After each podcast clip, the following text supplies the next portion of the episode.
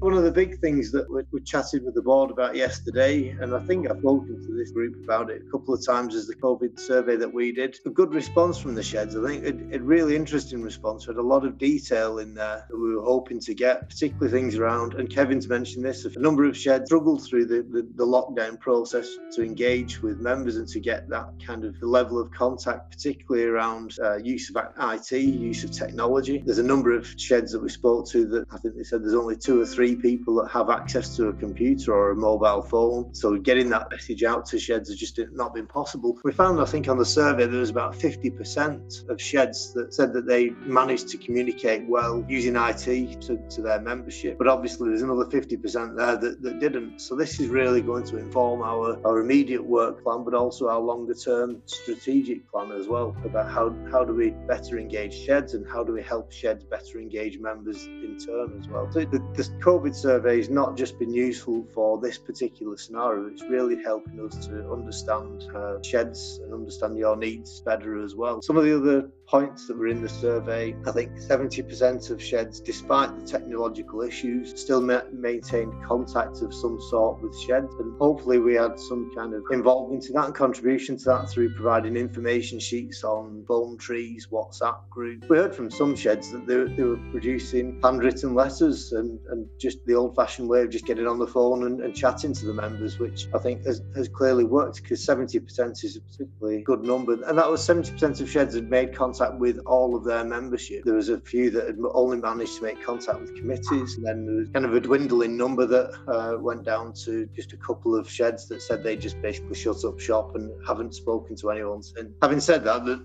in that data, when you look at that, some of those were retirement villages, so they were already have they already have the contacts. They're already speaking to the membership. They're just not doing it through through a shed. The really interesting part about the survey was that 50% of sheds had, and I think it's probably more than this. I think it's probably quite a reserved answer, but 50% showed that they had lost income through sales, so stopping of kind of selling products to, to fund the shed. And that had been compounded by a number of those sheds had had to carry on paying rent and mortgage and, and had their additional financial pressures placed on top. And this, this was of particular interest to the board. So the board made a, a decision yesterday um, that for the 2021 membership, the fee will be waived. We won't be charging a, a membership, but we'll be accepting uh, voluntary contributions. So if if sheds feel that they have the financial capacity to pay their membership to Men's Sheds WA over the next 12 months, then then we'd, we'd be grateful, we'd accept that. Um, but if likewise, if they are struggling financially and, and don't have the capacity to contribute, then then they don't need to for the next 12 months. And we've checked that against our constitution, we've checked it to make sure that we, we can do that. And it's hopefully it's just a, a sign to sheds that